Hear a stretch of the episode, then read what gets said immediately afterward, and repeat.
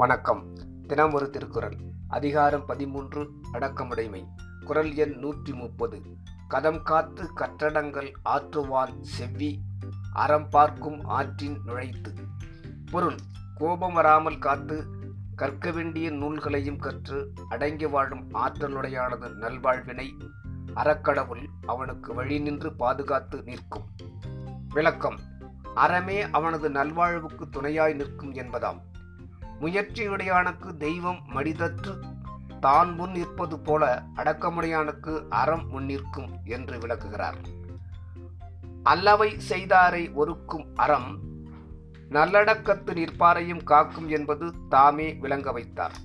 மேலும் அடக்கமுடையானுக்கு இன்றியமையாதன கல்வியும் கோபமின்மையும் என்பதையும் கதம் காத்து கற்று என்பதால் விளக்குகிறார்.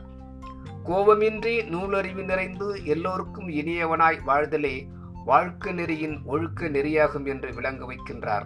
தெய்வப்புலவர் நன்றி. நாளை அதிகாரம் பதினான்கு ஒழுக்கமுடைமை பற்றி சிந்திப்போம்.